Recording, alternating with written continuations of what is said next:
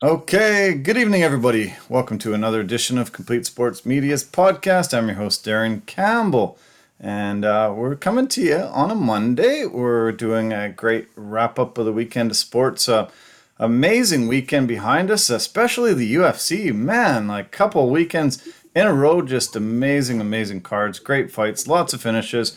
Uh, can't wait to break it down with Jason Cameron, our guest that we usually bring in on Mondays. And uh, yeah, I'm really happy to see him today. I couldn't wait to talk about the UFC and other things with him tonight. How are you, bud? I'm doing well. I'm doing good. I had a very good uh, weekend and especially most definitely enjoyed watching this UFC card on Saturday during the day.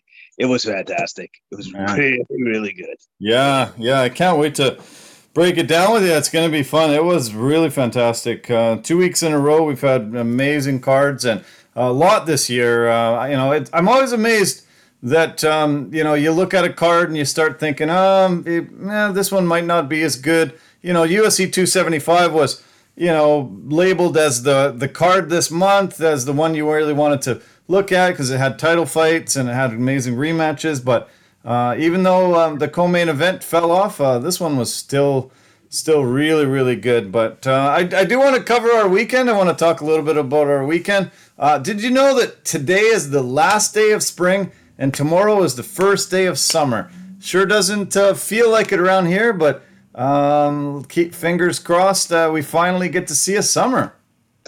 Yeah, yeah, that'd be nice. Like you know, like it's it's like May was again cold like it was it was cold. Like it was for me.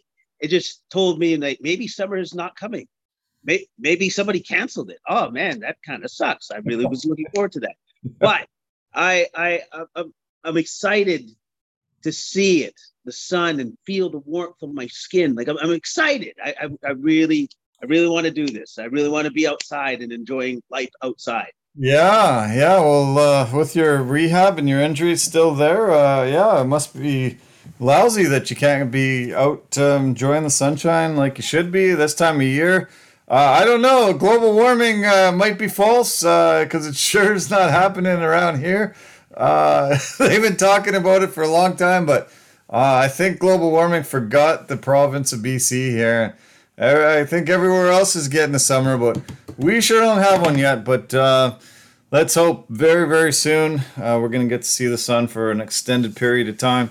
Um, there's a lot of things to also cover. Uh, Father's Day yesterday, uh, got a chance to talk to my dad, and and he predicted the the winner of the U.S. Open.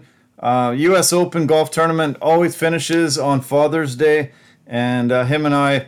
Uh, we will golf together on it. Uh, we always talk about golf. We always watch it. Uh, he was able to predict the winner. Uh, really awesome prediction by him, and uh, it was fun to chat with him a little bit. Uh, get a chance to talk with your dad on Father's Day? Uh, unfortunately, no. I, I, did not get a chance to talk to him. But uh, I do have a question in regards to you and your father. Sure. Did you guys have a bet? Did you have a bet? Did your father take your money? Basically, that's what I'm at. No, no, we should have. Uh, we should have put a lot of money down on his prediction there. We we would have done really, really well. But no, we didn't. We didn't bet. I I predicted a couple uh, different guys that didn't pull it off, but he was um, he was spot on. He's a he's a golf aficionado and he knows what he's what he's talking about. And uh, I should have definitely threw some money down as soon as I heard him made it made, him make his prediction. Yeah, because it sounds like it was an amazing prediction, and obviously it was spot on. So yeah. next time, yeah, next time, take yeah. your dad's advice. Next, next time. time. I will. Yeah, there's a few more majors to come this year, so uh, yeah, we'll uh, we'll have to get it in. I'll, I'll make sure I get plenty of advice from him and throw some money down. And so, uh, yeah, I don't have to go back to work soon. I'd like to, I'd like to put that in the past and just do this every day, all the time. Uh, be a lot more fun than uh, going to work 12 hours a day. That's for sure. Yeah. Yeah. The 12 hour grind is a grind. It's yeah. a grind for anybody. Right. So that, and believe me, yes, I'm getting my work in, getting my body right so I can go back to that grind. But for now, I'm kind of enjoying some time off. Yeah. Uh, we had a um, a really great thing happening in Montreal.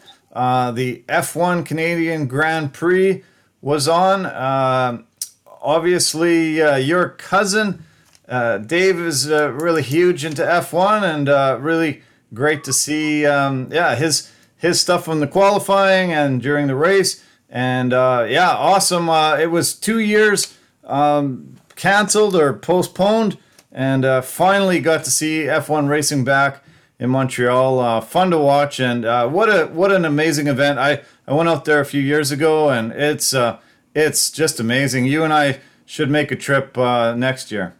Yeah, yeah, it is. It is an amazing event. I think I want to say years ago, years ago, it was actually here in Vancouver. I'm, I'm pretty sure there there might have been no, an F1. No, not, no, not F1. Never been here, unfortunately. No. Okay. I, okay. I okay. So it was a different race race yeah. event.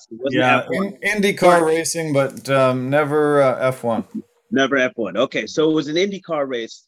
It's not F1, but I it is a it's a lot of fun. That's the only thing I can I can equate it to because I I've, I've been at this event. It's a lot of fun, and it's uh, it it brings a, a large amount of economy into you know the community and stuff. So and that's always a good thing. It's incredible. Yeah, really good. Uh, we're recording this um, Monday night during Game Three of the Stanley Cup Final. On Saturday night, uh, the Colorado Avalanche uh, won game two. They were already up uh, one game to none. They won game two, seven nothing. Absolutely blew away the uh, defending champions Tampa Bay Lightning. But tonight, uh, Tampa Bay has reversed it, and it's uh, six two right now after two periods for Tampa Bay. So they've made a series out of it, and a lot of people thought, oh, that was it. Colorado is just gonna sweep these guys out of here and get the Stanley Cup. But uh, yeah, Tampa Bay's fighting back, back at home, and uh, looking good. Well, you know what? You can't count out the defending champs. Yeah. Sorry, the back-to-back defending champs. Good time. So You yeah. know what I mean? Like they had a bad game. Yeah. They chalked it up to that. It's a bad game. We'll be back, but we're definitely not going to be embarrassed again. Yeah. And look at that. They're not. yeah, they're they're playing awesome. Uh, it's fun to watch tonight's game, and uh, yeah, they you're right. Uh, those defending back to back champions, uh, never say die attitude, and and uh, yeah, awesome, awesome to watch. Um, yeah, they've been fantastic this whole entire playoffs, and uh, you know, I, nobody should have doubted them that they could bounce back like this. So um, yeah, thankfully it'll be a series. at least, um, yeah, moving moving on to another game. Uh, I wanted to mention that um, I had I had a uh, I was able to see a movie last night that was one of the best movies I've ever seen. I'm a big sports lover. Obviously, we do the sports podcast, uh, so I like sports movies.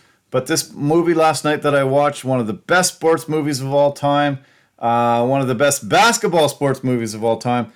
Um, have you heard about this new movie that's just come out that's uh, getting rave reviews and and a lot of press, and I'm so happy I watched it.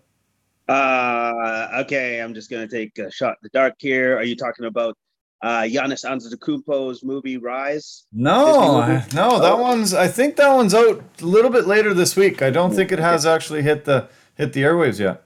Oh, okay, all right. I don't know. Okay. um, yeah, you might not be able to get it if you haven't heard any rumors and stuff. Um, one of a guy that um, usually doesn't get a lot of praise for his movies. He he pumps them out. He puts out maybe a one movie a year, one every two years. He's been I don't know how many movies he's done. Probably a good fifty or something like that. But um, Adam Sandler has a basketball movie oh. that is awesome. It's yeah. awesome. Have you heard of it? Hustle, right? Hustle, yeah, yeah.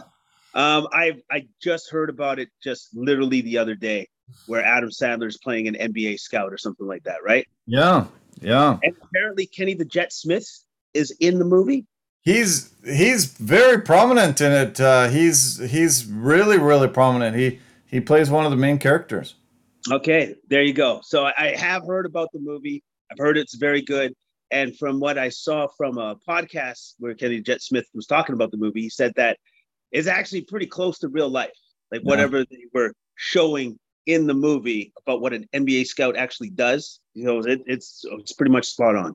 Yeah, no, man, it was great. I uh, I've I got to know a lot of scouts over the years, and, and I knew what uh, what it, it, took to be an NBA scout. You had to really scour the earth. Uh, you had to go to so many places all over, and and uh, you know try to hopefully find a diamond in the rough. Uh, you know, some gem out there that nobody else has noticed, and then you sort of have to hide them.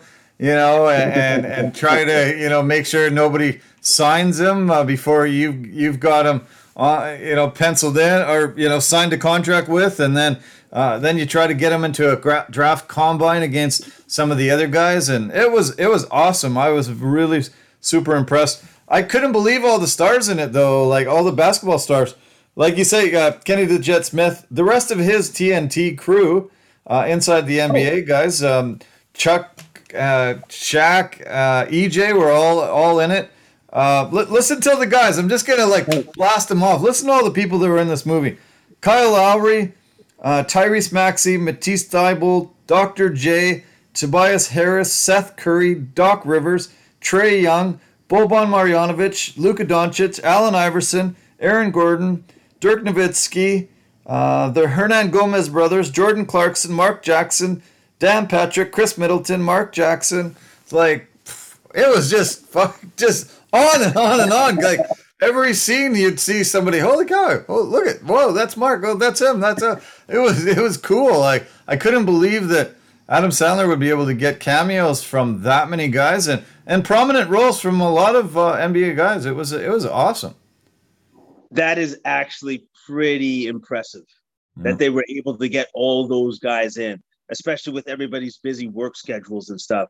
That they were still able to get all those guys in and oh, by the way, because you need to be paid.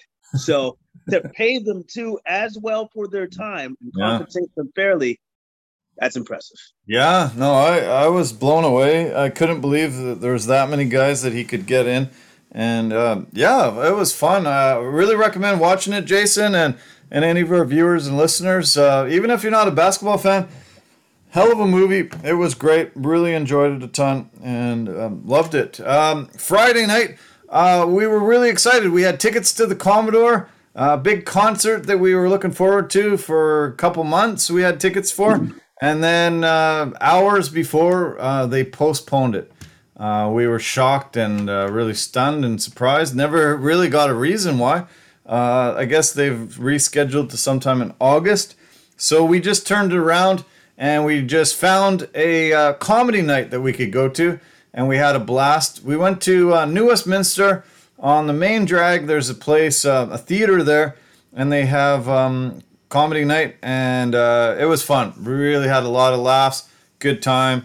Uh, really wanted to go to the concert. It was a band that's um, it was a big band in the '90s, a local Vancouver band called Moist, and uh, another um, opening act from them. Um, but um, yeah, for some reason, boom, we just uh, got word. Luckily, we weren't already down there uh, when it happened, but we got word that it got postponed. So uh, we just had to make a shift and uh, go to comedy. Yeah, so sometimes you you just have to adjust to the situation. It's unfortunate that that stuff happened, but I've been to that comedy club in New West. It is awesome. It is uh, it is uh, a barrel of laughs, so to yeah. speak. It, yeah. It's a lot of fun. I've had a lot of fun out there. You said you got out on Friday night too. You got out doing something fun. Yes, I did. Um, I, I, was fortunate enough that a friend came by to pick me up. And we went out to his place out in North Van, where we had uh, dinner and some drinks and, and, a ton of laughs. It was it was it was a lot of fun because uh, uh, my friend's wife uh, Katrina, excellent cook, oh, stellar, awesome. unbelievable. Nice. Uh, I, I I I enjoy all of her food that she cooks it's just a shame that I can't take it when I leave because they have kids apparently. kids. Apparently uh, they get hungry. So that Tupperware I bought you just didn't doesn't come in handy when you go there. Unfortunately, not. But you know, I I'm going to talk her into it. I'm like, you know, the kids are old enough; they can cook for themselves. It's fine. That's a good suggestion. Yeah, I I can't wait to hear her reaction uh, when you drop that one on her. That's probably not going to be good. I'm, gonna be, I'm not going to lie. Probably not going to be good.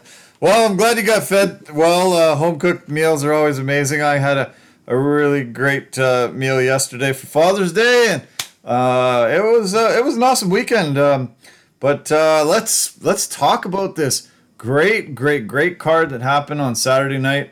Uh, we were kind of, you know, coming off that big glow of UFC 275, uh, a fight night, Austin, Texas, uh, first night, uh, our first event ever in this Moody Arena in Austin, Texas. Um, the card looked okay, but it didn't look like a world beater. You just weren't thinking, okay, well, this is going to be top to bottom great, uh, especially when uh, Joe Lauzon, Cowboy Cerrone, uh, late uh, cancellation. The co-main event was off, and um, yeah, so um, lowered expectations were happening going in. But man, did this card ever deliver? Uh, it set it tied a record for the most finishes, most KOs um, in any UFC card, and uh, man, like just right off the top, KO, KO, KO, so many KOs, and and uh, really, really, really great fights the whole entire night. It was fantastic. Like sometimes you can just be shocked with these hidden gems of cards, where you're just like, you look at the card and you go, you know, it looks pretty solid. Like, yeah, all right, all right. And then once it happens, you're like, oh man, oh man, this is is good. this is really good. Yeah. And this card was one of those. It was just a stellar card from top to bottom. Yeah, it sure was. Uh, it was amazing. There was, uh, yeah, just so much atmosphere. Uh, my favorite card this entire year was the card in England, uh, where they just had such an incredible crowd. Uh, but the crowd was really into it this at, at this one, and uh, as I said, you know, started off prelims right with some KOs and some really, really, really big finishes. some of the things that um, you know I really wanted to focus in on were uh, definitely the you know the big big KO uh, Kevin Holland. Uh, you know he's he's a guy that you know I I, I just love watching him fight. Uh, he just brings so much entertainment factor into it. Uh, he's just so fun to watch, and this was another amazing performance for him at this new weight class, uh, welterweight. I think this is the weight class he should have been in for a really long time, and uh, yeah, he's looking really strong. He has such an, a ridiculous advantage in his reach yeah. at that weight class. Like his his reach advantage. Because at first, when I saw him go in there in his new slimmed down 170 body, I'm like, ah, guys, he's real lean. Like it's just like wow. But the thing that was super noticeable his speed has definitely increased. Wow. He is yeah. a lot faster than what he ever was at 185. Like I, I'm I was shocked at how much faster he was. And just the way that he whips in those punches, like he's throwing a fastball. That's a lot of power behind those whip-like punches, man. Yep. And Means felt every single one of those, man. Yeah. Like after a while, Tim Means is tough as hell. All right. Everybody knows that. But he got cracked and then he couldn't recover and which led to eventually Kevin cracking him a number of times and then getting that D'Arce choke and sinking it in. And again with those long limbs, he did it so easy. So quick. So easy. Yeah. I was able to sink that in just fast and and force the tap just just crazy quick. It was amazing. Um, the main event, uh, it was great. Uh, a bit of controversy. Some uh, quite a few people um, had Kattar winning it. Uh, Kattar was out striking Emmett, but Emmett was landing the more powerful punches, uh, a lot harder strikes. Um, it, you know, Kattar was definitely feeling them a lot more. Uh, Kattar was beating the heck out of his eye with a jab that was, you know, almost closing his eye completely. And uh, he, he came on late. I had Emmett winning those first three rounds and Kattar dominating those last two rounds, but um, the judges, you know, two of the judges saw it the same way I did. One of them saw it Kattar winning. What what was your um, impression as you watched this one? Extremely high level match between two ridiculously durable competitors. Yeah. And and they're both trying to take each other's heads off. But I love the fact that they were taking their time in the first round because they both knew it was like, I, I can hurt me, I can hurt him. Yeah. So we're going to take our time to see where I can pick my shots. Yeah. I was actually very, very impressed with, I think, in the third round where Kattar started to switch it up and start throwing some more damaging elbows. Yeah. to try, try to get to hurt Emmett a little bit more. Sure. And it did work. He did wobble him, I think, Wobble on a reverse elbow. Yeah. But at the same time, again, Emmett, that guy's tough, super, super durable, just like Kattar. And those guys just kept just launching punches and fists. And ah, it was amazing fight. But yes, I did have Emmett ahead. And like he just seemed like he was just, like you said, landing the more powerful punches, punches that physically moved Kattar yeah. and which is a is a visual aspect for the judges say, ah, it seems to me like he's landing the more damaging punches. But it it was close, man. Like if Kattar had maybe made that switch to elbows a little sooner, maybe Kattar wins this fight. Yeah. Yeah, I agree. Yeah. He he definitely landed a lot more telling blows later. Um, he he probably should have switched it up sooner. His he was uh, you know outstriking Emmett quite a bit, I thought, but uh, you know Emmett's punches were just so powerful and and really doing a lot of damage. And uh, yeah, the referees saw it that way. Um, there was you know they were both in trouble at times, but um, yeah, it, it was it was amazing. Uh, that featherweight division, uh, it, it's it's a you know murderer's row really. Uh, we'll see what the um, rankings are, but Emmett went in number seven, and Ca- Kattar was number four. Um, obviously, we've got the uh, featherweight title fight coming up between Volkanovski and Holloway, and then we've got uh, at number two we got Ortega. Number three we got Yair Rodriguez. Five we got the Korean Zombie. Six Arnold Allen, and then down eight, nine, ten we've got Giga Chikadze, Bryce Mitchell, and Movsar Evloev. Um, man, what a great division. We'll see if if he takes his number floor slot, and we'll see uh, if Kattar drops down. But uh, both these guys, um, you know, should stay right near the top of this division for sure. Oh yeah, like with that performance that Kattar had, that doesn't mean that he should be dropped drops too far. Like if anything, he maybe just drops down to five. Yeah, Like that's about it because that's how good those two were. That's how close that match was. That's just a barely a loss for Kattar. So he Yeah. shouldn't be dropping too far. and uh, they got th- that was fight of the night. They both got 50k. They also handed out 10 performance bonuses to everybody that got finish.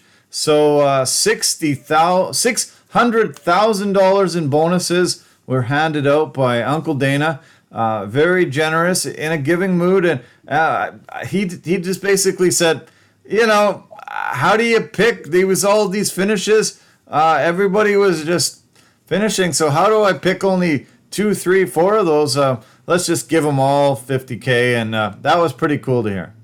Yeah, that's it's always nice when Uncle Dana says it's raining stacks of fifty thousand. It's just raining. It's raining. Catch it, catch it. That that's fun, man. That's fun. And also too, it drives the the the UFC athletes to know it's like if I do something spectacular, I'm going to be rewarded even more so than just getting my win my my win share. Yeah. You know, I'm going to get Yeah. more. So I, th- I think that I think that's the second weekend in a row that um, they've done that, and um, so yeah, we're probably going to see a lot more finishes uh, after you know these guys notice if I can finish, I'm going to get this. I'm going to get this type of bonus. Uh, 50k means a lot to a lot of these fighters, so um, yeah, it's it's great, really great to see. Uh, I heard Dana talk about um, the figures after. Uh, he said it was their 17th consecutive sellout. Uh, their gate was uh, 1.93 million. Uh, sellout at 13,689. Uh, really neat um, arena they got there. It, it seemed uh, really good for boxing or MMA. It seemed like a bit of a more of a square instead of a hockey arena, basketball arena where it's stretched out, elongated. It looked pretty cool there. I, I, I thought it was neat. Yeah, no, I thought the configuration was good. I, I thought like the sight lines for all the fans were fantastic in that arena. It uh it was different, but it, it looked like it definitely worked for sure. Yeah, it sure did. Um, okay, uh, let's yeah, let's break down the card a little bit more. We've talked about Kevin Holland uh, a bit. Uh, we saw the fight before that. Um, I think we saw the best of Joaquin Buckley in this one. Uh, he ended up uh, beating Dur- Duraev so much that uh, closed his eye. Uh, doctors decided that um, his eye was too badly damaged, couldn't see out of it, was unable to begin the third round. But uh, Buckley, um, he he's been able to figure out his cardio finally. He he still looked really really fresh and sharp, and uh, I think he's getting really uh, better, and I think he can start uh, joining that upper echelon in that division. Yeah, yeah, like his eh, whatever his endurance or cardio issues were seems to be figured out because he looked more than ready to continue to motor on in the third round. Like he he was he was ready to go. I loved his diversity of his attacks, his in and out movement. And Duraev, I, I want to say, I think had a hard time trying to find him throughout the course of this fight. You know, he was very elusive. And then, but when he committed to his kicks and punches, man, that dude's got a ton of power. Oh, and oh, yeah. you from from Duraev's eye, you could tell just how much power that man has. He could not see out of it, and he could not continue. It was a great stoppage, by the way, by the refs yeah. uh, to for the safety of the fighter. But uh, great dominant win by Buckley. Yeah, I was glad they. I was glad they wouldn't let it continue. Uh, he could have been, uh, you know, seriously hurt with uh, only one eye. Oh, uh, one eye open and able to see. Um, that's just not fair. And um, Buckley had that amazing uh, spinning kick that uh, knocked out Impa Kasanganay. And, you know, that's what's on the highlight reels all the time these days. But I think Buckley's getting better. Um, he's he, he's not quite there yet in that middleweight division, but um, I think uh, look out. Uh, I think he's really working hard, and uh, I think he finally has been able to um, quit his part-time job and make uh, MMA his full-time thing. So I think we're going to see him grow leaps and bounds. Yeah, it, his skill level is rising, and yeah. is rising quickly. You know, like it, it is very noticeable to me. And then also too, I just wanted to say that his takedown defense, stellar. Yeah, fantastic. It was really good in this fight. He was able to always battle back to his feet, not stay on the mat for for too long at all. Yeah. Uh, before we move forward, I actually want to mention about Kevin Holland. Uh, he stopped another uh, thief uh, the the night before the fights. Uh, a guy had broken into a store and stolen a whole bunch of perfume. And uh, as he was running away, Holland was alerted to it. Uh, chased him down, stopped him, held him there until the cops showed up. Uh, he's become uh, the real life Batman. Uh, he just keeps doing it. Uh, Dana White says uh, we just, you know, all, all, the power to him, but just don't get hurt doing this stuff. but uh, uh, this is about the fourth or fifth incident uh, of him doing stuff like this in the past year or two. And man, I couldn't believe that he, he would do it the night before the fight. So is there a Holland symbol out there somewhere where he lives? Like, is there like, do they flash out Holland? And he goes, oh, not work to do again. yeah. yeah, it's amazing, isn't it? Yeah, no kidding. Yeah, there must be because I don't know how how a guy encounters this many things in the past little while. Uh, pretty uh, pretty incredible that he was uh, yeah involved in this again yes, it is. It's absolutely incredible. But I guess if there's anybody that could possibly handle any kind of situation like that, would be a person like you. Yeah. Right. Yeah. That's and not hurt himself and not hurt the uh, person committing the crime. Yeah. Yeah. Um, okay, we've talked about uh, obviously all these knockouts and all these finishes, but uh, this fight at lightweight between uh, Damir Isma- Ismagulov and Guram Kutateladze, uh, holy cow, um, a hell of a fight uh, that went to a decision. Uh, I was really impressed with both guys. They uh, they showed uh, great stamina, a lot of amazing, amazing striking, and and this was a war that um, turned out great. I, I I was thoroughly entertained throughout the whole 15 minutes of this one. There's so much to go over for both men, but they're like I was just impressed. I was impressed with their overall MMA skill, which was high notch, top level. Yeah. I expect both of these men at some point in time, I'm just going to say it, to be in the top 10. Like their skills are yeah. Um, they're ridiculously impressive, man. Like yeah. they're just the just the diversity attacks from both men. I, I especially love the fact that Isma Ismagulov did make some slight technical um, changes to the fight that managed to get him back into the fight because I thought Kutateladze was really leading the dance in the first round. And then Ismagulov was able to just better manage his distance against fighting Kutateladze. But it was just it was a game of literally inches with those guys. Yeah. Just a little bit of tactical this or a tactical that, switching this, switching that. Like it I was impressed. Yeah. I was, Um, I'm not sure uh, if this had any change to the outcome of the fight, but there was a very strange occurrence right at the end of the third round. Uh, there, Herb Dean saw a knee that he deemed illegal. Um, some of the leg definitely looked like it impacted his head, but uh, the the knee uh, really impacted the chest or his upper body. Um, there was a delay, and then uh, the, the the clock actually kept running for a little while. Uh, they only got about eight seconds in once the the delay was there. But um, what did you think? Did you think Herb, uh, you know, jumped in when he shouldn't have? uh okay. You know what? Sometimes it sometimes it's just about positioning, and sometimes unfortunately the referee is in the wrong position because the change of position happened too fast. On the instant replay, it looked like he could have got clipped or grazed, but it was really close. Yeah. Like it was like it was really close. Like the knee either just grazed the chin or it did clip the chin, but definitely more the impact was definitely the chest. Yeah. Definitely, definitely the chest. So I can't really kill the guy on getting in there on thinking on what he thought was an illegal strike because on the instant replay, when you look at it again, it was close, man. Yeah. Really close. Yeah, you do see his head snap back a little bit, and uh, yeah, it um, it would have been really hard to to tell at fight speed like that.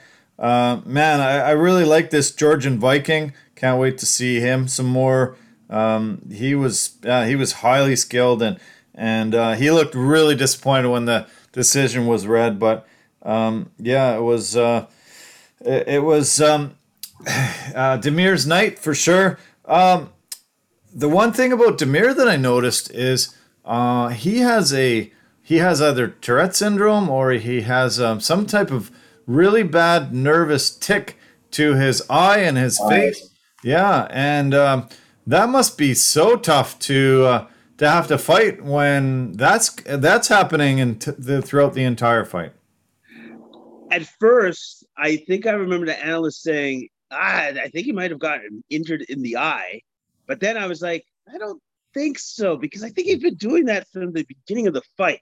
Yeah, It was, it was super noticeable. And yeah, I would have to say definitely that would have to be um, like a, an adjustment to the way that you fight. But at the same time, if it's always been happening ever since you've been fighting, you should be probably pretty adjusted to it. But still, it's it would it would still be kind of a tricky thing because like, what if a guy's throwing a punch or a kick at that exact same moment that you're doing that? yeah. right? It can make it uh, kind of disadvantage, uh, very much a disadvantage to you. Yeah, you'd think it would be very, very much of a disadvantage, and uh, yeah, but um, yeah, somehow uh, he you know keeps winning. That's five fights in a row. Uh, he's tied for the fourth longest active win streaks in the UFC lightweight division. Uh, the champ Charles Oliveira has the longest win streak at 11. Islam Makhachev has nine in a row. Dariush has seven, and then Damir is tied with Fiziev, Pulas, and Tsarukyan, all with five wins uh, in a row in the lightweight division. So, um, yeah, starting to join the upper elite there, and uh, that was a that was a fun fight. Uh, even though we didn't get a finish, um, I enjoyed it a lot. Uh, but speaking of finishes, uh, this middleweight fight between RoboCop and the Cuban Missile Crisis was really a massive battle. Uh, but RoboCop, holy cow! Once he started landing some of his power shots, uh, Marquez was in trouble. He threw, he tried throwing some shots back, and and once uh, I really nailed him, but uh, Rodrigues was uh, not having it, and he just ended up coming in and finishing this off. Uh, holy cow! Is this guy powerful? Yeah, he went full RoboCop mode and took his man out. I'll, I'll give Marquez all the credit in the world. That guy's got one heck of a chin. Shit. It, it really does. Because Wow. like there was times where I'm like, okay, the, the ref's gonna jump. No, no, he's throwing back. Ref's gonna jump. No, no, I, I guess he's kind of okay. No, it, it's not looking good now. he w- he was tough. It took Rodrigues actually had to exercise some patience and just keep throwing his shots until he cut the man down. And Yeah. that was pretty Yeah, he was just uh, landing some huge power shots. He buckled Marquez a couple times and then just relentless uh, and just ruthless, just kept at it. Uh, Mike Beltran finally stopped it, but yeah, he could have jumped in and probably, probably a few times uh, and not had him take that much punishment. But he was giving him all the chances in the world uh, to to get out of it. But uh, yeah, Rodrigues finally just came in and finished it off. Both guys are tough as hell. Um, yeah, like you say, Marquez has a chin on him because uh, most men would have been done very, very, very way, way, way sooner than uh, Marquez was. Oh yeah, most men would have been done way sooner than that. But I, I did appreciate that Beltran goes, I'll wait until he's flat on his back and I know the fight's over. And that's basically what he did. And then Marquez was like, ah, I'm done. It's like, now the fight's over. Give me all your chances. yeah, exactly. Yeah, it was uh, it was pretty amazing. What a performance! And uh, yeah, he's he's going uh, up the ranks for sure after that one. Uh, Marquez has had some injury troubles lately, but um, looked pretty good going in there. But uh, Rodrigues was the the better man that night. Boom, just got the huge KO. Uh, the bantamweight fight between Adrian Yanez and Tony Kelley was uh, really highly contested. I guess Tony Kelley had flipped off the Texas crowd during the weigh-ins. Uh, he wanted to be the villain and the heel. Uh, Yanez is a Texas guy. Uh, came in probably the fan favorite, and uh, he really, really looked awesome. He looked like he really wanted to show how tough Texans were, and holy, uh, that was that was an um, that was probably the best performance I've seen from Yanez, and he's on a hell of a winning streak as well. yes, he is. But uh, I guess uh, Kelley learned something. Don't mess with Texas. Don't do that.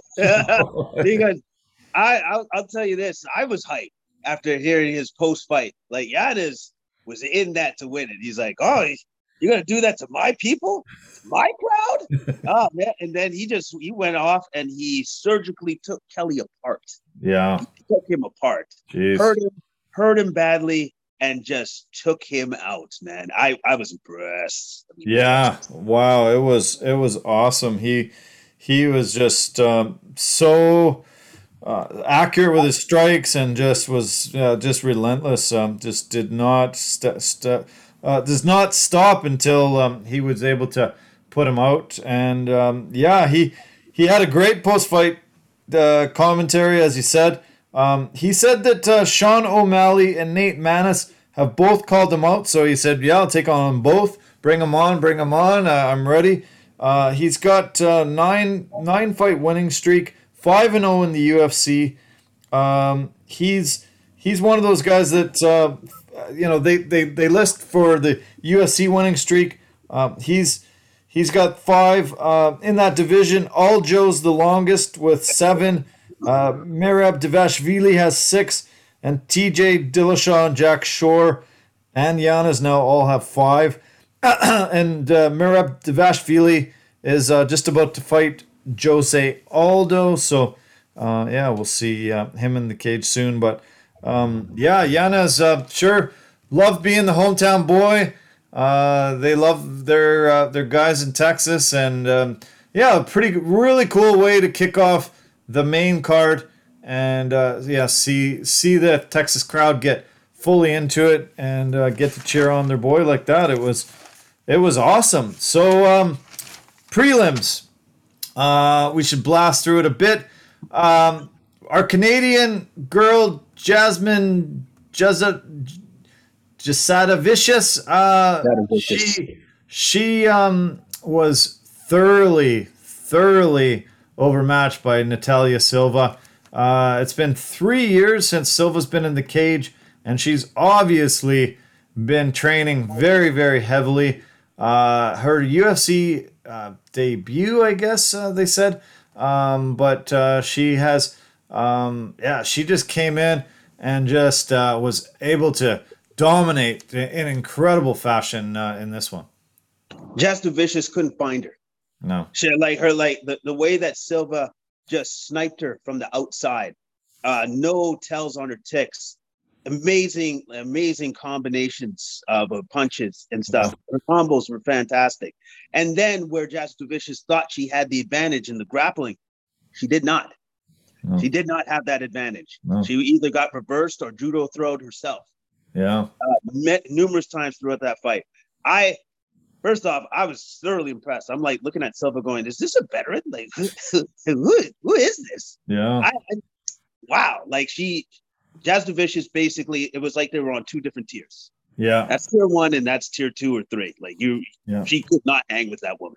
No, whatsoever. and she was trying to get her down, which was uh, she, where she thought she had the advantage, but uh, you know she wasn't was unable to, and she just and Silva's movement, uh, her combinations, uh, just uh, spectacular. She, yeah, she looked like one of the elite fighters in that division, and, and uh, yeah, it, it blew me away. I, I really wasn't expecting a ton from her. Uh, nobody was. She was the underdog big time, and uh, yeah, she just came in and showed what she's got. No, that's no underdog. That that's somebody that looks like she should belong in the top fifteen, if not the top ten. Yeah. She was she was that impressive. I was like, wow. Like even her balance, her take that, like just everything about her, yeah. completely outmatched her opponent. Oh, it was it was great. Yeah, can't wait to see her again. Uh, back to the drawing board for the Canadian, but uh, she's still great fighter. I think uh, just uh, styles make fights, as they say, and uh, yeah, they need to find find a different type of opponent for her. Um, okay, Jeremiah Wells holy cow, uh, he took a veteran and just threw a left hook that just put Court McGee out. Uh, one of those walk-off KOs, just bam. Uh, Wells looked phenomenal, and um, yeah, to to do that to Court McGee, uh, very very impressive. That's scary power. That's scary power, and it didn't take him long. I believe that was nine within ninety seconds. Yeah. 90 seconds. That's all it took. It was just like, we're just going to trade a couple punches and court, watch out for the left.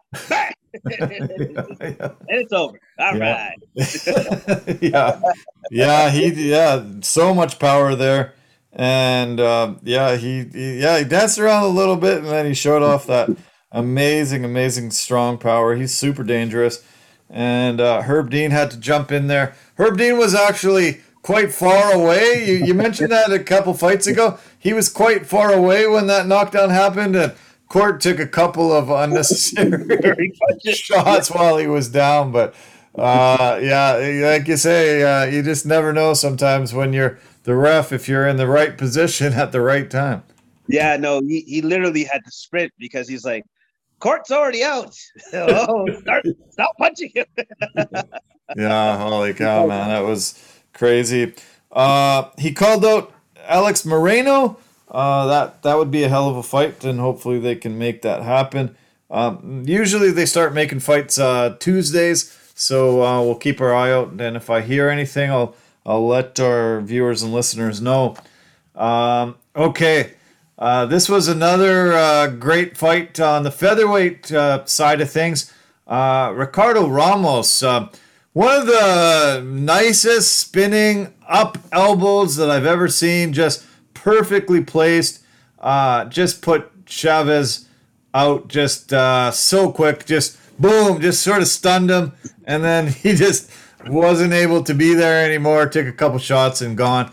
Um, wow, what a what a lethal strike that was. Chavez is a nice fighter. Like his stand up is nice, but Ramos was able to draw him into that strike, so to speak. He set it up beautifully. Yeah. Like you see him set it up, and you're just like, is he is he setting up for the spit? Like that's a hard like technique to hit on your opponent. Yeah. It is it's ridiculously hard. And he did it perfectly. Yeah. Pinpoint accuracy, perfect. Fight fight's over. Fight's over, man. I, I was I was very impressed with uh with the way that he did, did his whole setup for that uh for that knockout. Yeah, me too. Yep. Uh, Cody Stamann looked uh, dangerous. That was his first KO uh, in the UFC, and uh, Eddie Wineland uh, took his gloves off, looked like he was going to make uh, his retirement announcement. Uh, he's only won one out of his last six fights. Um, he's taken too much abuse lately. Um, I think, I hate saying this, but I think it might be time for Eddie Wineland to, to find another career. Hopefully, um, he can teach. Uh, hopefully, uh, you know, he's had a great career, but um, yeah, he uh, he got knocked out severely badly again, and uh, Stamann looked great, but um, yeah, Wineland, uh, yeah, he's uh, he just signed a new contract, but I, I think it's time to walk away. Yeah, yeah, like especially when you start taking like those knockouts and they come frequently over and over again, and now that you're entering. let's say he's not in the twilight of his like he's not in the prime of his career. He's in the twilight of his career now. Mm-hmm. So now that that's continually happening, he has to take a serious look at maybe stepping away before he starts incurring real damage that will last him for the rest of his life. Yeah, yeah. Really got to consider that. Um, the the uh, the fight between Phil Hawes and Deron Winn was uh, it lasted a couple rounds, but uh, Phil Hawes was angry man. He is a powerful man. He is a scary man. He even wanted to beat up DC after the fight. Uh, he wanted to take on everybody.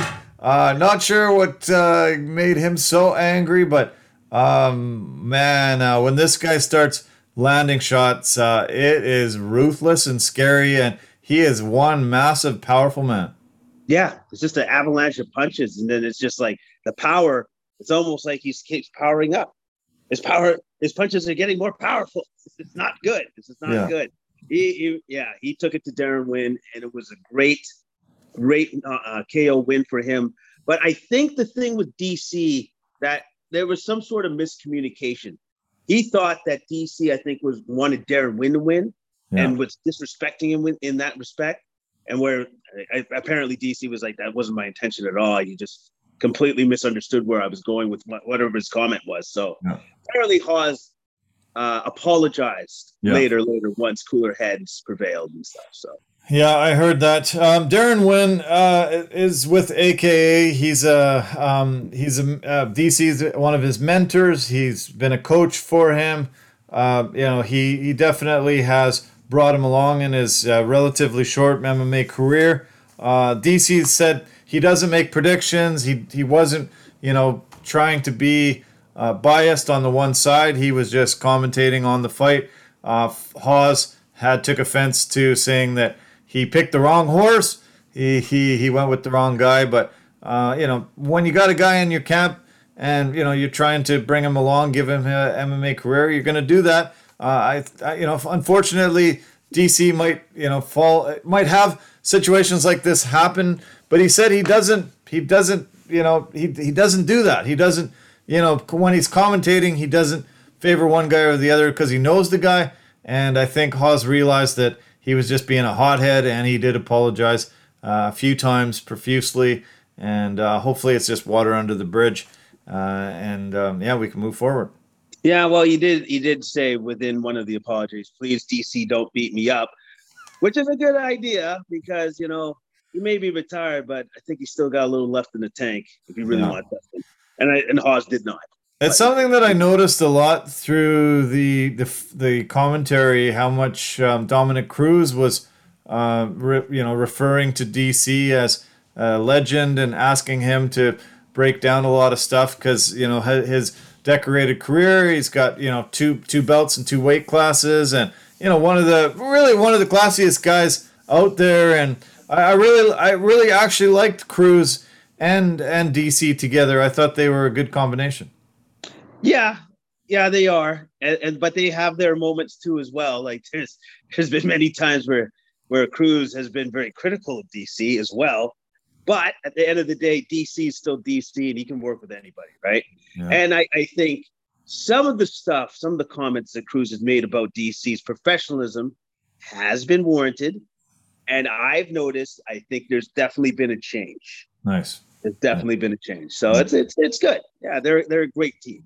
Joe Rog- Joe Rogan was in the crowd. First time he said he's been in the crowd watching in 20 years. He has not been able to just sit and and watch it, uh, not commentating.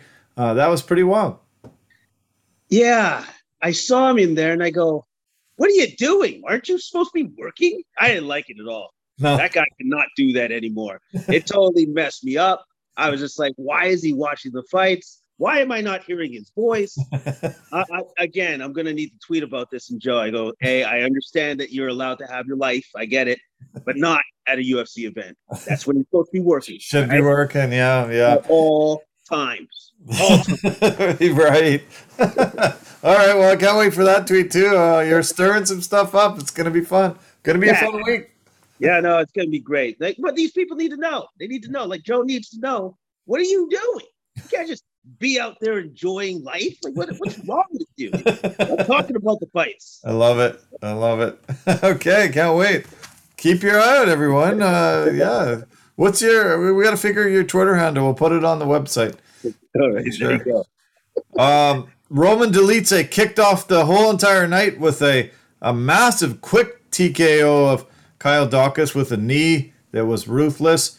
And um, yeah, I, I don't know. It just seemed to just snowball those KOs through the whole entire night. But um, Dolidze looked really good. Yeah, Say did look really good. Like, uh, yeah, he really looked very, very good because I honestly, I, I had Daukaus winning this fight. I was completely wrong there. Uh, but that knee was vicious. Um, it was well placed and well timed. Uh, and also, too, again, like you said, it was just a snowball effect where people like, well, if that's the way it's going to be, then I guess that's the way it's going to be. Gonna have to knock out my guy next. yeah, exactly. Yeah, no, it was awesome. I uh, I loved it, and uh, great great way to start the card. Uh, incredible fights throughout, and uh, we're we're getting spoiled, man. We are just getting to see some amazing, amazing action. Are Yeah, you watching the fight on TV right now? The are you watching the hockey game or what are you watching? No, no, no, not Oh. not watching a hockey game. Not watching a hockey game. There's there's a there's a brawl right now. Oh, oh, oh, They great. just uh, yeah, they just had a bunch of fights going on. Yeah, Hey. Colorado's getting frustrated. Do you know how it is, man? Do you know how that goes? It's like they're embarrassing us. You know what we got to do? Put a physical stamp on this game. Then we're yeah. gonna fight now. yeah. Do you you remember when uh, Calgary came in and Torts uh, ended up throwing out his his you know enforcers against Calgary's enforcers and they just dropped the gloves immediately and then Torts tried to get in the locker room and everything and yeah that, you know the good old days of hockey. oh no, I, I remember that. But you know what? I actually really remember where I go. My goodness, is he short? Has he always been that short? I didn't know he was that short, man. Yeah, he's a I'm like- tiny little guy. Yeah. Yeah, because then I was just like, he's not getting in there. As much as he liked it, he's, he's not getting. no, it's not. Uh, he just got hired again. He uh, he just got hired by the Philadelphia Flyers this week, four year contract, uh, back in the NHL. Unfortunately, but uh, yeah, the little guy is back, and uh, I'm sure there's going to be some shenanigans very soon. Yeah, I wonder who's the next locker room he's going to be like, okay, I'm getting in there. I'm going to get a piece of somebody. That's going to be great. yeah, I, I wouldn't put it past them. Uh, they, you know, in Philly, uh, the Flyers were always known for being a tough team. They won some cups back in the '70s where they were called the Broad Street Bullies, or where they just absolutely hammered guys. Uh, they had Dave the Hammer Schultz, who got like 400 to 500 penalty minutes a year, and nobody wanted to skate into the corner to get the puck because he would just get in there and just boom and crash and then just punch the guy into submission. And, and they had they had a lot of skilled guys, but they had some serious heavyweight battles, uh, and they used to just intimidate the hell out of teams. And uh, I I heard somebody mentioning, I think it was Jeff Marek mentioning that um, Torts uh, reminds him of the former coach of the Flyers back then, Fred Shero. And uh, he said, uh, Torts said he would love to see old time hockey back like that. And but he said, unfortunately, he doesn't think it'll ever happen again. Uh, yeah, because the league won't let it happen again because No. they, they've kind of they've kind of got that out of their uh, out of the out of out of the league by with their their their rule changes and just the, with the way the game is played. Yeah, So- you're, you're right. Exactly. Yeah. So, um, okay, uh, let's just uh, look ahead briefly to next week's card. Uh, we've got a the main event between Armin Tsarukyan and Mateusz Gamrot, uh, both uh, in the lightweight division. It's a five round fight between Tsarukyan, who's number 11, and Gamrot, number 12. Uh, both these guys are, are tough. This should be a, a really, really good battle. Should be an excellent battle. Should be a fantastic battle because of the fact that they're both on the rise and they're both on the outside looking into the top 10. They yeah. both want that spot. So this is this, this is going to be a war. It's yeah. going to be a war. Yeah. Yeah, you're right. Yeah. Uh, the co-main should be fun. Neil Magny's always able to bring it. Uh, Shavkat Rakhmonov, uh, they uh, he's number 15 in the division. Magny's number 10. Uh, good welterweight battle ahead. Yeah, and it's a it's a great tester for Rakhmonov. I, I'm I'm curious to see if he can keep his undefeated streak alive against a real challenger, Neil Magny. Yeah, me too. Yeah. Um, yeah, some of the other fights that jump out to, to me is the uh, the younger Nurmagomedov um, against Nate Maness, who was called out uh, this weekend. Uh, we've got, um, yeah, we've got uh, Chris Curtis, Ru- Rodolfo Vieira. That'll be great to kick off the main card. Um, let's see some of the prelims. Uh, what jumps out to you on the prelims that you'd like to see? Uh, the Brian Kelleher uh, fight, which is the second fight in against Mario Bautista. I like Kelleher, and I, yeah, I, am looking forward to seeing him fight again, seeing if there's any new wrinkles to his game that he's added. Yeah, uh, JP Buys and Cody Durden should be fun.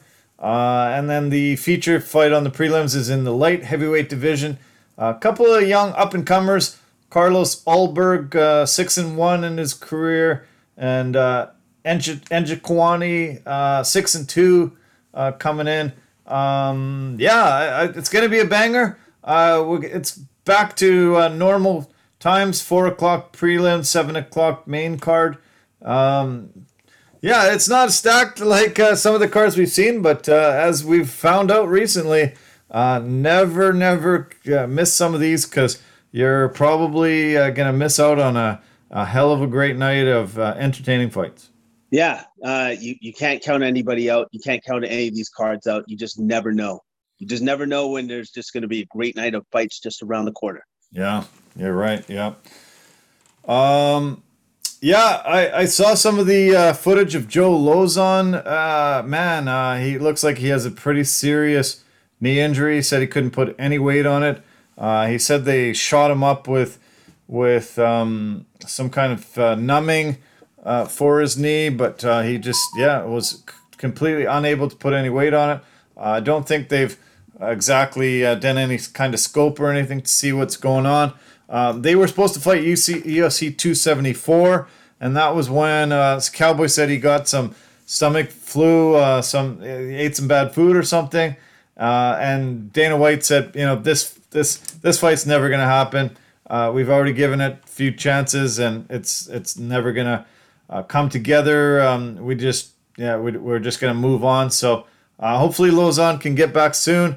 Uh, hopefully they can find uh, an opponent for Cowboy quick. Yeah, hopefully that can happen because and also too, you know what? Sometimes things happen for a reason. Yeah. That's the way I looked at that because of just the nature of his injury, where he basically said, I was putting on a sock and my knee locked up yeah. to the point that I couldn't even walk on it.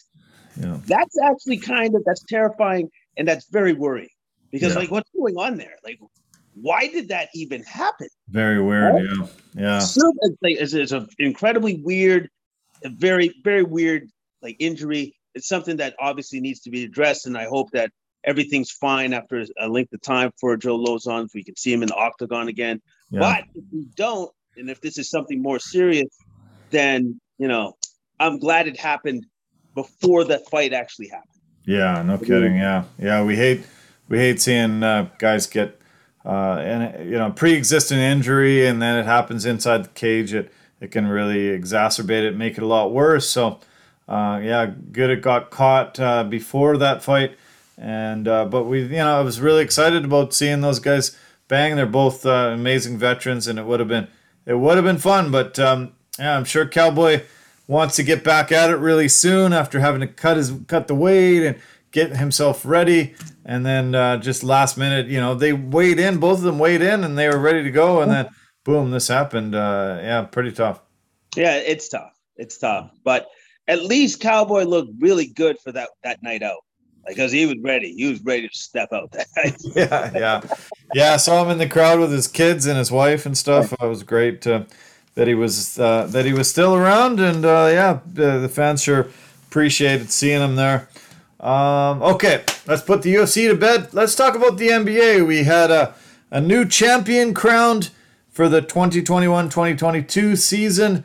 Uh, the Golden State Warriors are back on top of the world after two years of injury troubles that uh, derailed them and put them uh, out of the playoffs. Uh, they they were uh, you know a team. I think I think there's only been one team, maybe two teams in history that went from worst to f- champion within that couple year period like that. Uh, they were able to you know get healthy finally and and pull it all together. Uh, masterful performance by Steph Curry uh, finally getting that last thing on his resume that he didn't have, Finals MVP. Uh, started, st- people are starting to talk to him about him as being one of those top ten, top five guys of all time now with four titles. Uh, I I kind of think that he's become the second greatest point guard of all time, and uh, you know he was already the greatest shooter of all time. What a what an amazing year he's had, and uh, it was great to see them finally climb back to the top of the mountain and, and get that title. Uh, it was it was fun to watch. And and just the fact that this was the one title that I think if you looked at anybody from the organization, top to bottom, would say was the most unexpected. Yeah. So that means that was the best one to get out of the four. I think that's why you saw Stephen Curry show that much emotion. Yeah. once he won because he realizes yeah. like oh my god, like I can't believe we actually did it. Yeah. You know, like it doesn't get more fairy tale than that because for those two years where they didn't make the playoffs and or whatever, you know, they didn't make the playoffs, they were suffering, they were in the tank a little bit. It's because Steph got hurt and Klay wasn't even with the team. Yeah. All of a sudden, Klay comes back, they win. Yeah. and that's yeah. and it's, it's so obvious to me who, who the missing piece was. They need all their pieces to be there for them to win, and that's their that's their big three of Green, Thompson, Curry. Yeah, those three, you're always going to give yourself a chance to win. And then also too with the added fact that now all their young guys are coming up. Yeah, they're they're developing. The fact that Wiggins, who they got, and people thought they'd just use him as a trade piece, but the organization's like, no, actually, this kid got done a raw deal. His uh, his player development in Minnesota was garbage. Yeah. So we're going to fix all of that. All of a sudden, he's an all star. He's yeah. one of the best wing defenders in in the league. So great. Locked up Tatum and Brown every time he went up against them. Yeah, man. It was yeah, it was great. Uh, what a what an added piece, and uh, great to see a Canadian. Uh, he set the record for the most points by a Canadian in a final. We've seen a lot of Canadian players be able to uh, raise the Larry O'Brien Trophy and and uh, add a championship to their resume. But um, he was such an integral piece to this this run, and uh, yeah, like you say, he was you know defending the the, the Celtics top scorer, their number one guy, and um, yeah, and and some of the performances, the rebounding he had, uh, the you know the amazing. Uh, you know the, the dunk that he threw down, uh, you know, in the last game. Oh man, he was just he was just playing uh, incredible, and and uh, yeah, they definitely misused him in Minnesota because uh, once he he came to Golden State, he's emerged as one of the top players in the league. Yeah, man. Like, and also too, like he, even when he was in Minnesota, he was not that committed on defense. But Golden State looked at him and said, "No, you can be really good at it. We're going to teach you how to be there, how to get there, how to be that guy. But we're just going to need you to put in the effort." And yeah. Wiggins like, okay, deal. That's what he did. Like it's just, I'm super impressed with where Wiggins was and to where he is today.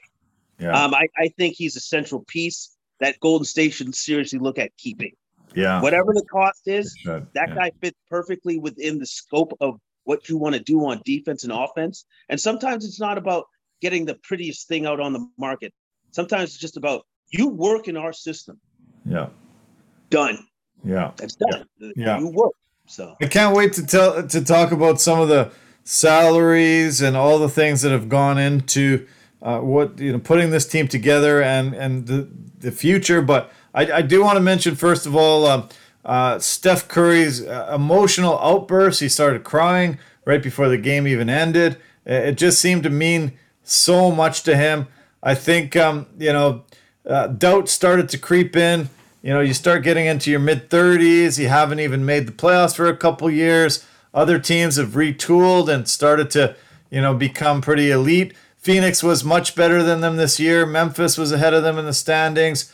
Uh, they had some, you know, some difficulties through the playoffs, but uh, yeah, it really seemed to hit him uh, in a very emotional way. And uh, I don't, I don't remember ever seeing him uh, that touched by uh, by winning ever. I, I just No. think it was the, the, the, the biggest one for him ever.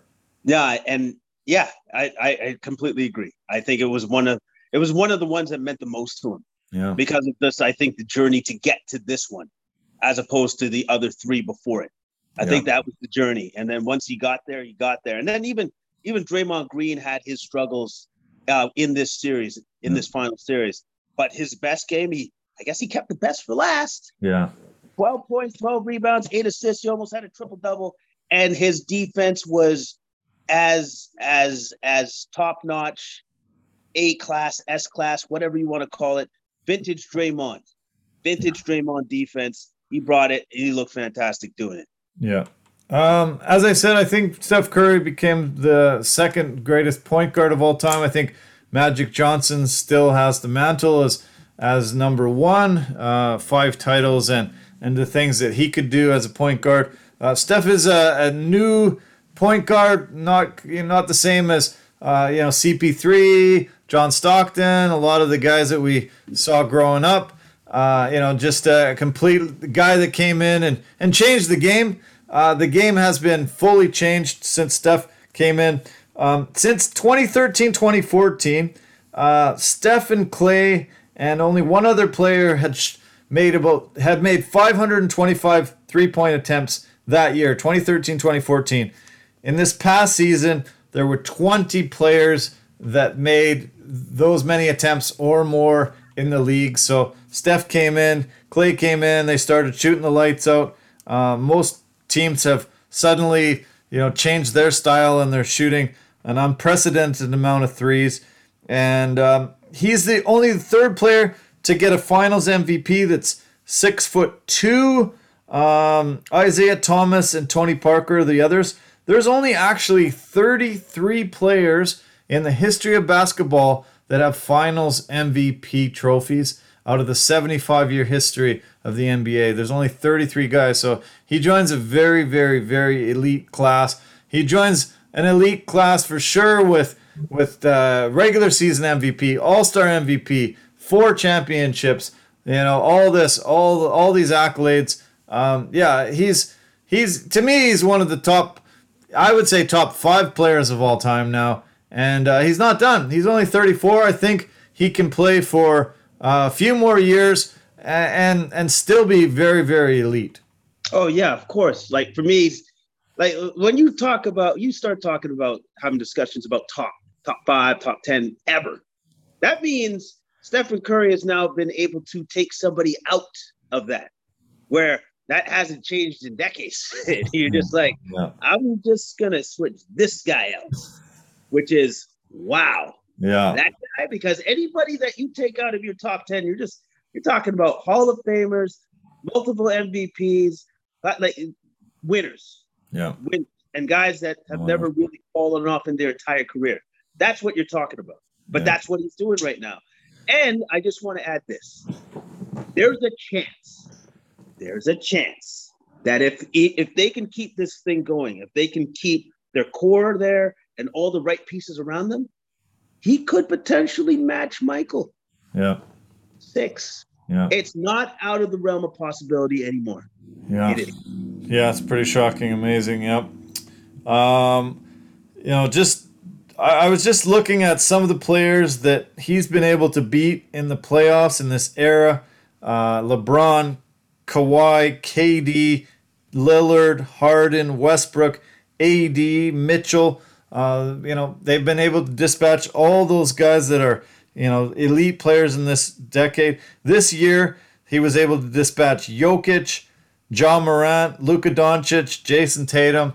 Um, you know, uh, a class, a new class of guys that are coming in that are trying to take over that mantle. And um, yeah, he's he's in that, you know, definitely in that top ten now, in my opinion. And look out, uh, he's not done. Uh, they will have some hard decisions to make in this off season. Um, they their payroll this past year was uh, three hundred and fifty uh, $358 million they had to pay with luxury tax and salary. Uh, nine players are under contract, and um, they have to figure out what they're going to do with a lot of the, the guys that aren't. Um, I, I want to list off their salaries. Uh, it's incredible. Uh, Steph Curry's salary uh, it's 40, just over 48 million. Klay's is just over 40. Wiggins, 33 and a half million. Draymond Green, 25.8. And then you've got Wiseman, 9.6. Kuminga, 5.7.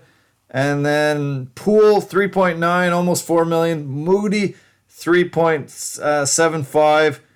And then, uh, so they're their uh, total salary was 173 million with a luxury tax bill on top of that, which was 85 million. Uh, so they were, yeah, paying a hell of a lot of money. Um, but they're talking about if they sign some of these other guys that are, uh, you know, some of the guys that are free agents uh, and aren't under contract, uh, they got to get Wiseman under contract uh, Gary Payton II, uh, Porter, Looney, Bjelica, and uh, they're going to make a draft pick on Thursday. There's NBA drafts Thursday. Uh, so they're looking at probably between 425 and 500 million dollars for luxury tax and uh, for salary and luxury tax heading into next year. Uh, I, it's it's blowing everybody's mind. Uh, if they want to try to keep this whole thing together, they're probably going to have to pay close to five hundred million dollars. Uh, can they do it? Ooh, that's a lot of that is a lot of money. That's a lot of money. Um, but I guess it depends on what the owner's willing to spend. Now, if they're willing to do it like, you know, uh, I'm going to go to a different sport here for a second, the St. Louis Rams, and just be like, we got money because we're rich. yeah. they want to do it like that. Yeah, they can they can get it done. I it's it's just it's a kind of a hard one to swallow, but at the same time, oh man, does it feel real good holding that championship that championship in your arms like and, and cradling it and taking it to bed with you so you can sleep with it. so, good. So I don't know if they'll do it. I don't know if they'll do it, but there's a couple people from that list that need to be signed that I'd love to see them come uh, bring back. I love Bjelica because he's a super entirely intelligent player, and he fits within the system. But actually, you know what? All those guys do. All of those guys do because they all contribute in some way. I just hope that Gary Payton II, like selfishly for me, is able to stay on the team somehow. Yeah, I love yeah. it. Fits that team like a glove. Yeah. Ah, did you see what I just did there? Like, like a glove. Yeah, I love it. Yeah. Uh, you, you you mentioned the St. Louis Rams uh, spending lots of money, but the NFL salary cap is 208 million. So that's all. That's the most anybody's spent in the NFL so far. NHL salary cap is only 82 and a half million. Nobody spent more than that this year the Los Angeles Dodgers in baseball, where they have no cap, uh, they are on the hook, on track right now for three hundred and fifty-seven million dollars this year. Uh, but Um, the salary and luxury tax in 2021 22 paid out by the Golden State Warriors was $346 million. And uh, as I said, only nine players under contract, trying to get six more in and having to, uh, yeah, try to, to, to fit it. Uh, the, the owner must be a little bit nervous having to uh, sign these massive, massive checks for these guys. Uh, I did see the revenue estimates for this playoff run. They made roughly about 132 million for this playoff run. Uh, they said about seven million per home game in the first two rounds. Uh, then it went up to about 10 million per home game for the Western Conference uh, finals, and then the finals uh, doubled that. They made about 20 million dollars per home game, so that adds up to about 132 million. So that really um, helps the bottom line and uh, stops the bleeding so much. But um, yeah, I, I, you know, I, I know that they want to um, keep all these guys. I don't know if it's possible, but uh, Wiseman should be somebody that they lean on a little bit more. Maybe Looney goes uh, if Wiseman emerges. Um, I don't know if they'll be able to keep Porter. Uh, yeah. yeah, Payton is is necessary, but um, yeah, when you're talking 400 to 500 million dollars to try to keep these guys together to make another run, uh, it's crazy. And I mentioned to somebody recently, uh, the Oakland A's cried poor all the time. They'd had that money ball, and uh, they always said, oh, they could never compete with the elite teams in in uh, baseball, the New York Yankees, the Boston Red Sox teams, Dodgers. Uh, but why in the same city the Golden State Warriors were able to assemble this team. Uh, they have moved across the bay now, but same area. Uh, they're able to spend this kind of money. I don't know why Oakland's lying to their fans because uh, you know they should be able to spend the money and bring in the talent that they need too. Well, you know, some owners are just like, I would rather all of that money that I could give to players and that the fans would be really happy to see because it's like our team is awesome and just put it in my pocket and then tell people I got a million bucks to try to put together a team here. That's about all I got. It's gonna be hard. you know, like, yeah, and, and that's kind of what they did. I think that's what they're doing. Yeah, yeah. Um, yeah, there's uh, there's talk that uh, Kevon Looney's uh, gonna garner about ten and a half million, Payton about ten. Wiseman 9.6, Kuminga, uh, Otto Porter about 6.4, Poole uh, 4 million, uh, Bjelica two and a half. So um, crazy. And then their their draft pick on Thursday, they think uh, with that 28th pick, um, you get about a 2.2 million dollar guy. And then they have minimum salary, minimum salary NBA right now $1.72 million. That's minimum. Can't pay a guy less than that. So imagine, imagine just having to sign those checks. Like, oh God, like that would be tough. Yeah, yeah, yeah. You just have to say, all right, I'm just, I'm just going to pretend like it's a boxing match. Cut me, Mick. Cut me. And then just start signing. blood. With your own blood. Sweat and blood. That's it. Just signed it in blood. Eh? yeah. Uh, speaking of uh, contracts and salaries, uh, Kyrie Irving has decided to opt out of his contract with the Brooklyn Nets. Uh, $36.5 million. He said, ah, come on, that's peanuts. I got I got kids. I gotta get paid. I gotta get paid. Uh, he wants a max deal. He wants a four-year max guaranteed deal and Brooklyn has um has paused. They've they've, they've said, well, maybe let, let us think about that for a few days. Um, is he being ridiculous uh, with with his demands? Guaranteed max deal, four years when he could barely show up for work last year. Well, that's the great thing about Kyrie Irving. When you live in your own head, you don't listen to anything or anybody, and you just go, "Nah, this is what it is. This is what I deserve. Well, then, yeah, that's your reality, which is it's like, oh, oh yeah, yeah, you're just going to give this to me, right? But unfortunately, the Nets just went, oh, that's a weird reality. No, no, we're not going to give you any. Because like, we can't depend on you. Like, if we're supposed to be partners in this in this business venture, you don't show up. You're not here. Yeah. You know, like, where are you? so I'm, I'm sorry. Like, Yeah. we can't trust you at this point in time in this particular our, our business relationship. We cannot trust you. So they're probably saying, "We'll sign you for a year for fifty, because you're you're definitely worth it." But you're not will you're not worth it for me to put the risk out for a numerous amount of years going forward. No, you're not. Yeah. You're not. No. And he's he's the reason why the things blew up there. You know, they had they had uh, the beard, they had KD, they had Kyrie, and they had a lot of complementary pieces that everybody thought, hey, this team could win it all. And um, yeah, look at that. They flamed out. They got swept in the first round, and and um, yeah, I we'll see. Uh, I've heard that there's a lot of interest in him uh, from the both LA teams and the his crosstown rival team, the New York Knicks. Um, I I would be shocked if he went to the Lakers because he had a falling out with LeBron uh, years ago and couldn't play with him either. Uh, so um, yeah, there's I don't think there's a lot of teams that would be willing to put some guaranteed money down on this guy. But um, do you have any thoughts on where he might end up? uh, like he's he's so wildly talented, right? That people are more than willing to try to take the risk on him.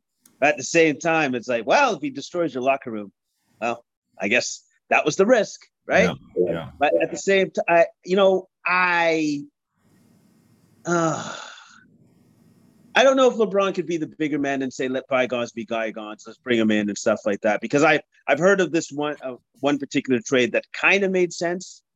Maybe maybe they like because what I believe the Nets need is a big man, so maybe AD for for Kyrie straight across, right? And maybe that something like that works. I don't know. I it's going to be so hard. It's going to be so hard for to try to shop him in the right way, so to entice people. Because I'm sure a lot of everybody saw what was going on. It's just like, well, he just kind of showed up for half the time, didn't he? All right. Yeah, it's I, Yeah. I don't know. It's gonna be tough. Yeah, if you can't depend on the guy, uh, yeah, I, I think it's better to move on and uh, yeah, get somebody that uh, at least you you know will show up for work every day and uh, you know try try their best. But yeah, Yeah. we'll see. Uh, he's pretty delusional. Not sure uh, how many suitors will be out there. He's a talent, but uh, mentally not uh, not worth what he's looking for. So. Uh, as I mentioned a few times, uh, NBA draft on Thursday out of Chicago. Looking forward to it. Uh, there's quite a few uh, very interesting scenarios. Orlando Magic have the number one overall pick. They have some few guys in, in mind. I hear there, there there's about four guys that they've worked out that they've talked to. Uh, they're, they're trying to decide between. Uh, they could also um, make a trade. They have a lot of picks in this draft, a lot of uh, draft picks going forward over the next few years. Uh, we do remember some of the big draft picks that Orlando has made at number one. Uh, obviously, Shaquille O'Neal was their biggest uh, number one overall draft pick in 1992. Uh, they had a, a- an amazing year that year. They they won 20 more games than they had the year before when Chuck was there. And then, but they just missed the playoffs by one game, and they made it into the lottery, and they won the lottery again that year. Uh, they ended up picking Chris Webber, traded him draft night for Penny Hardaway, and multiple draft picks. Uh, some of those picks ended up becoming Vince Carter and Mike Miller. Uh, so they did really, really super well in those two drafts. Obviously, the big man, Penny Hardaway, uh, that team was elite for, for a few years while they were there. And their number one overall draft pick before, uh, I mean, after that was in 2004, and they selected uh, baby Superman Dwight Howard with that. And um, he he's had a, a long NBA career. Um, I'll mention some of the names that are slated to go top five. Uh, Paolo Banchero, the point uh, or the power forward from Duke. Uh, Jabari Smith, power forward from Auburn. Uh, Shaedon, Shaedon, uh, let's see his last name here. Shaedon Sharpe, Canadian guy uh, from London, Ontario. he's a shooting guard out of out of Kentucky. Uh, and then Bennedict Mathurin, also Canadian guy, shooting guard out of Arizona. And Chet Holmgren, a center from Gonzaga. Um, and then we've got a bunch of Canadians that are that have declared for the draft. Uh, they think probably four of these guys are gonna get their name called on draft night. As I mentioned, Shaedon Sharpe, Bennedict Mathurin, he's uh, out of Montreal. Uh, he's 6'6", 210 guard. Uh, Sharpe is a 6 uh, 6'6", 2, 220 guard. Uh, and then Andrew Nembhard from um, Aurora, Ontario, Gonzaga. He's another guard, six foot five, 193 as he's listed at. Uh, we've got a high schooler, came out of Scarborough, plays for the Fort Erie uh, High School. Uh, he's a 6'11, 200 pound uh, power forward. And then um, we've got a guy out of Vancouver. His name is uh, Fardik Awak, I guess his last name is. Sorry if I butchered that. Uh, he played with Utah Valley. Uh, he's a center, 6'11, 245. And then a couple guys, um, Caleb Houstan out of Mississauga, played with Michigan.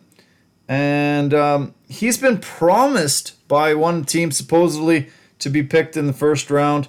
Uh, 6'8 forward, uh, 205 pounds. And then Emmanuel Akot out of Winnipeg, Boise State, 6'8", 210.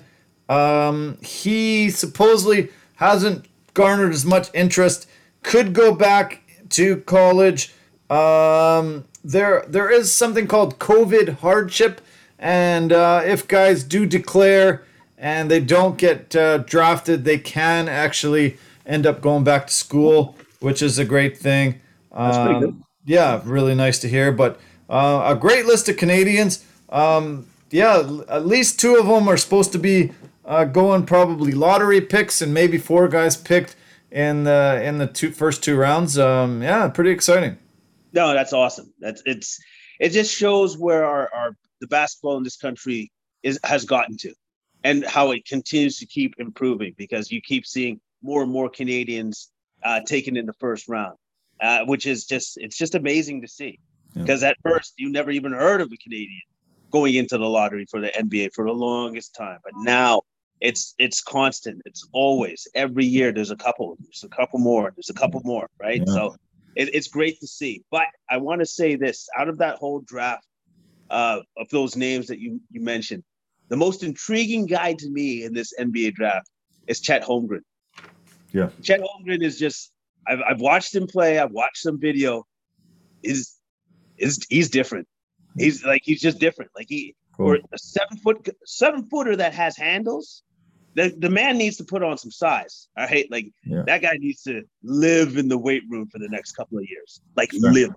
Yeah. Yeah. But yeah. everything else that he provides and that he's fluid, he's smooth. Ah man, I I I think he's gonna be really good. Cool. I think he's gonna yeah. be good.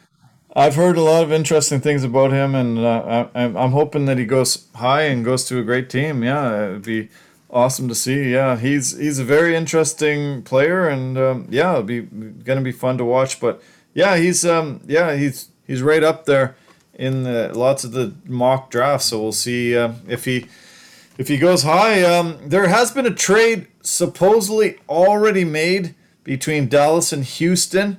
Uh, Dallas is going to pick 26th in the draft, and they have already traded that pick and four other players for Christian Wood.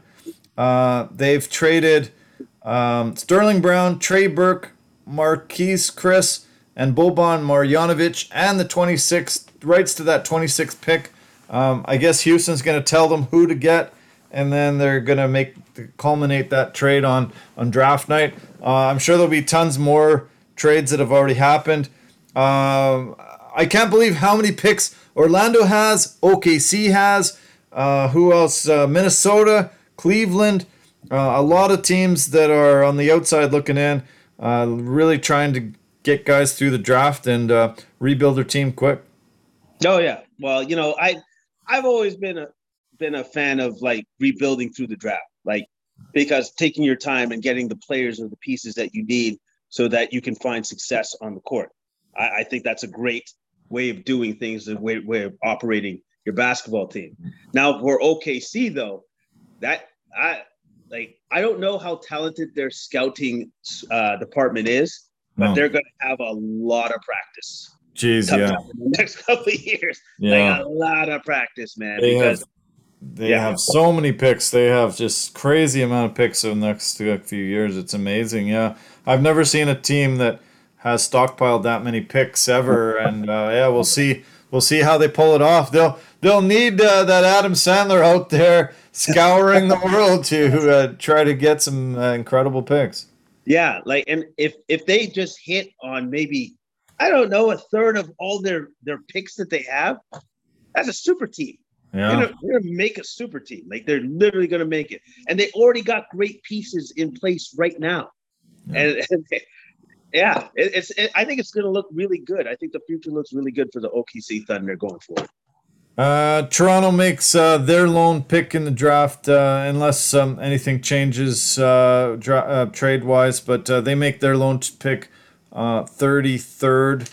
So we'll see if they're able to uncover a gem there. Um, obviously, last year, Scottie Barnes falling to them and became becoming the rookie of the year was really great drafting and scouting and and able to get the, the top player uh, in the draft, even though they didn't have number one overall. Uh, and there's, you know, so many drafts where, you know, it wasn't the number one guy that emerged as the best talent in that draft. So, uh, yeah, I'm sure that none of the scouts are going to get uh, very many hours of sleep this, this uh, week, but uh, I'm excited. Love watching the draft, seeing it change all these men's lives. 58 picks will be made in Chicago on Thursday night. And um, yeah, we'll break down a little bit uh, next Monday. So can't wait. Um, was there anything else that um, you wanted to mention uh, off the top? Uh, anything that comes to mind? You know what? No, I guess the only thing I, I want to mention is this. Like, if I could put in a request, you know, to like God or something, I'm just gonna need that that warm weather, like you know, in the next couple of days. Like, like that's all it is. Like, don't don't tease me by saying it is coming and then you take it away from me. Don't do no. that. Don't do that. don't, do don't that. play with my emotions that way. Don't do that. Just give me my sun and give me my warm weather. That's all I ask. Thank you. Yeah, yeah. Well, hopefully he's listening. Uh, we need it. We really need it here. Uh, I do want to mention um, uh, some really exciting news just happened today. Uh, a former Atlanta Falcon uh, running back Brian Hill just signed with the BC Lions locally here, so uh, you should get some ticket. Go see one of the guys that carried the rock for your your favorite team in the NFL. He had um, he dressed for 39 games over four seasons with the team. He had 200 carries for 945 yards, three touchdowns, caught 36 passes for 227 yards and a touchdown. Um, he moved around a little bit, but uh, but was drafted by the Falcons in 2017, and um, yeah, he's fun, coming north of the border, giving the Lions some depth at running back here, and uh, it'll be fun to see him. Yeah, well, anytime you can get somebody of that caliber to come over here to play for your team, that's always that's a bonus. That's a yeah. good thing, and so hopefully now with a guy like that of that caliber added to the team maybe we can put up something better than over 50 points, you know, like 60, 70. yeah. yeah, no kidding. Yeah, they already have some riches 59 to 15 uh, win that we talked about last week. Yeah, here, here we go. Uh, did you watch any of the uh, Beterbiev fight uh, after the UFC? They were showing it on, locally on TV here. Did you see any of that the other night? I I missed it. I missed it. I missed it. He um, he got a second round uh, KO win over Joe Smith Jr. Uh, called out uh, Dimitri Bivol, um, and uh, they supposedly uh, have put him I- into uh, a fight with um, Anthony Yarde. He's the mandatory challenger for the um, WBO, and he's Beterbiev has the IBF, WBC, and WBO light uh, heavyweight champions or, or, belts, and they're uh, supposedly have put this together, this fight together for London, England, October 22nd against Yarde, but I would love to see him against Dimitri Bivol. Uh, he, uh, yeah, it was a, a, hell of a knockout. Really good fight the other night, and uh, yeah, I thought maybe you'd seen it because uh, the UFC card just led right into the boxing. It was great. Oh, that that I I missed it. I missed it. I think I stepped out as soon as the UFC was done. But uh, that that matchup with Beterbiev and Bivol, that's a good matchup. Yeah, that'd be that'd be a great boxing fight. Yeah, that would be really good. So, okay, man. Well, uh, this was fun. I'm glad to hear you're recovering quite well and uh, on your way. And uh, let's hope your prayers are answered. Uh, God listens and uh, makes makes us feel the summer soon. Uh, yeah, we're we're on the cusp of summer. June 21st, we finally get it. And yeah, we need we need the weather though. Oh my God, we're missing it so bad. Yes, we need it. We we deserve it and I hope we're going to get it, especially this weekend coming up. Yeah. Okay. Well, have a great week ahead. Uh, keep in touch, and uh, we'll talk very soon. Thanks, man. Oh yeah, you betcha. Bye bye for now. Okay. Good night. Bye for now. Okay. Another edition of Complete Sports Media's podcast and the books. So that was fun. Yeah, we got to cover the UFC and NBA and a bit of uh, the other things that we love to to keep our uh, focus on. A huge 6 2 win tonight for the Tampa Lightning over the Colorado Avalanche. Uh, Colorado uh, leads the series 2 to 1. Lightning, um, yeah, yeah, they. Uh, they improved to eight and one after a loss, and uh, Colorado lost their first game on the road this postseason. They're seven and one. Uh, suddenly we got a series, guys. Uh, that's super fun. Uh, anyway, I do want to mention our partners and sponsors uh, anchor.fm, the easiest place to make a podcast. Phenomenal at po- uh, posting on multiple podcast platforms for us. Verbero, the um, hockey equipment and apparel company, uh, leader in technology, performance, and value, and the V350 stick is a must have for any hockey player in your family or friends. Um, I want to mention Pampas and Possibilities, uh, great at uh, setting up your home and making it look fantastic. You can find their details on our website, as well as Forever Living, the aloe vera company for health and beauty products. Aloe vera is phenomenal, uh, really amazing at creating these great products. And uh, you can purchase uh, things on our website for reduced prices, get a really good discount there. And uh, just go to completesportsmedia.com and completemedianetwork.com. Tons of amazing things every day. So, Appreciate your support as always. Love you. Take care of yourself. Have a great week ahead. Look forward to seeing you soon. Bye for now.